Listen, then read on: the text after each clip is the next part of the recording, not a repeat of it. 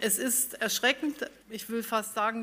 sốc, tôi gần như chỉ có thể nói rằng tiếng Đức không có từ nào để miêu tả mức độ tàn phá của trận lũ lụt. Thủ tướng Đức Angela Merkel đã phải thốt lên như vậy khi đến thị sát các khu vực chịu ảnh hưởng nghiêm trọng của đợt lũ lụt kinh hoàng vừa qua tại miền Tây nước này, khiến gần một trăm bảy mươi người thiệt mạng.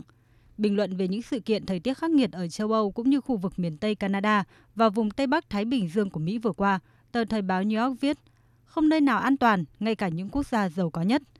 Các nhà khoa học của Ủy ban Liên Chính phủ về biến đổi khí hậu đã lần đầu tiên được yêu cầu đánh giá nguy cơ ngày càng tăng của các sự kiện thiên nga đen. Đó là những thay đổi có xác suất thấp nhưng tác động lớn, chẳng hạn như sự tan băng không thể đảo ngược của những tảng băng lớn dẫn đến sự gia tăng mực nước biển toàn cầu.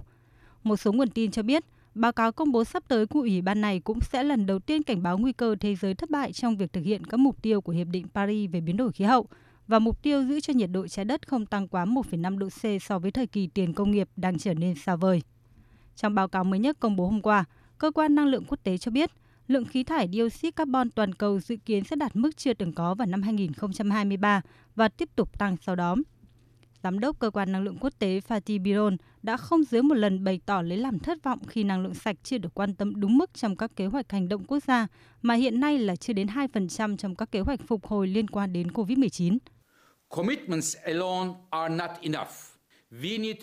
Chỉ cam kết thôi là không đủ. Chúng ta cần sự thay đổi thực sự. Ước tính mới nhất của chúng tôi về lượng khí thải dioxide carbon gây hiệu ứng nhà kính năm hai nghìn không trăm hai mươi mốt là một lời cảnh báo cho nhân loại.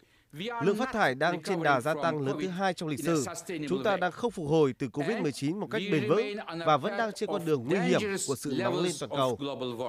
Tác động của biến đổi khí hậu đang ngày một rõ rệt và theo các chuyên gia, xu hướng chỉ có thể được đảo ngược nếu cộng đồng thế giới tránh làm mọi thứ tồi tệ hơn bằng cách giảm lượng khí thải nhà kính cũng như tối thiểu hóa mức ảnh hưởng của con người đối với khí hậu của hành tinh.